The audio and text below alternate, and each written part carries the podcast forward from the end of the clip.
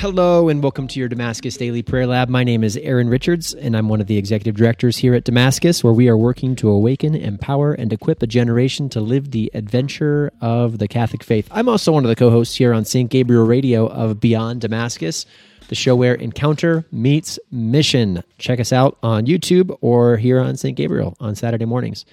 Friends, today I'm going to be sharing with you a reading from Luke's Gospel, chapter 16 verses 19 through 31. Jesus said to the Pharisees, There was a rich man who dressed in purple garments and fine linen and dined sumptuously each day. Lying at his door was a poor man named Lazarus, covered with sores, who would gladly have eaten his fill of the scraps that fell from the rich man's table. Dogs even used to come and lick his sores, and when the poor man died, he was carried away by the angels to the bosom of Abraham. The rich man also died and was buried, and from the nether world where he was in torment, he raised his eyes and saw Abraham far off and Lazarus at his side. And he cried out, Father Abraham, have pity on me. S- send Lazarus to dip the tip of his finger in water and cool my tongue, for I am suffering torment in these flames. Abraham replied, My child, remember that you received what was good during your lifetime, while Lazarus likewise received what was bad. But now he is comforted here whereas you are tormented. Moreover, between us and you a great chasm is being established to prevent anyone from crossing who might wish to go from our side to yours, or from your side to ours. He said, Then I beg you, Father, send him to my father's house, for I have five brothers, so that he may warn them, lest they too come to this place of torment. But Abraham replied, They have Moses and the prophets. Let them listen to them. And he said, Oh no, Father Abraham, but if someone from the dead goes to them, they will repent. Then Abraham said, If they will not listen to Moses and the prophets, neither will they be persuaded if someone should rise from the dead. Once again, this is from Luke's Gospel, chapter 16, a lengthy reading from verses 19 through 31. In this parable, we see uh, a couple things happening. First of all, there's a beautiful message of justice between um, this rich man and this poor man, Lazarus. And we see in Lazarus's interaction, um,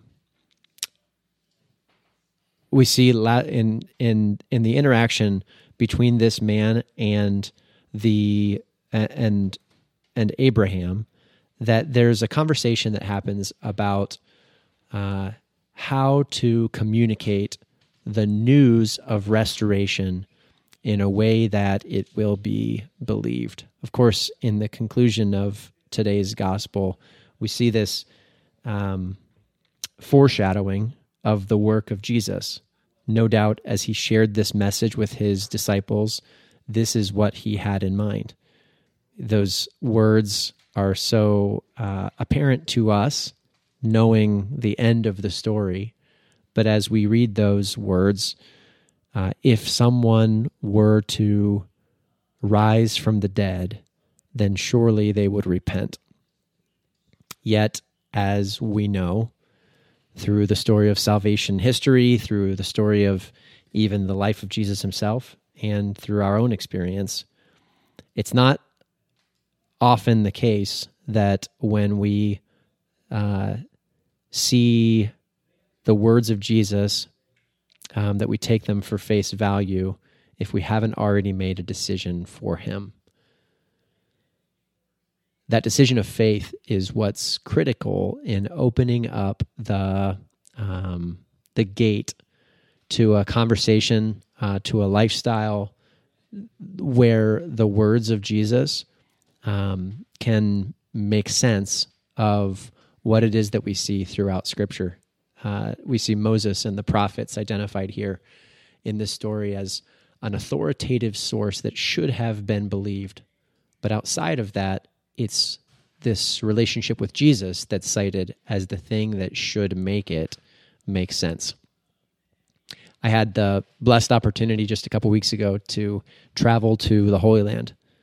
And uh, I was told before the trip that the Holy Land presents to us the fifth gospel, right? It's it's in light of it's in light of understanding the origin that the rest of the story begins to make a little more sense. Here, Jesus communicates the same thing that it's in light of understanding the story of Jesus that Moses and the prophets begin to make sense. We would do well to accept the whole story. When you start to try to pick and choose or to receive what, as in the case of this rich man in today's parable, might allow you to operate in the way that you prefer, oftentimes the fullness of the story and its application in our life gets missed. Jesus, be our guide as we enter into relationship with you. Amen.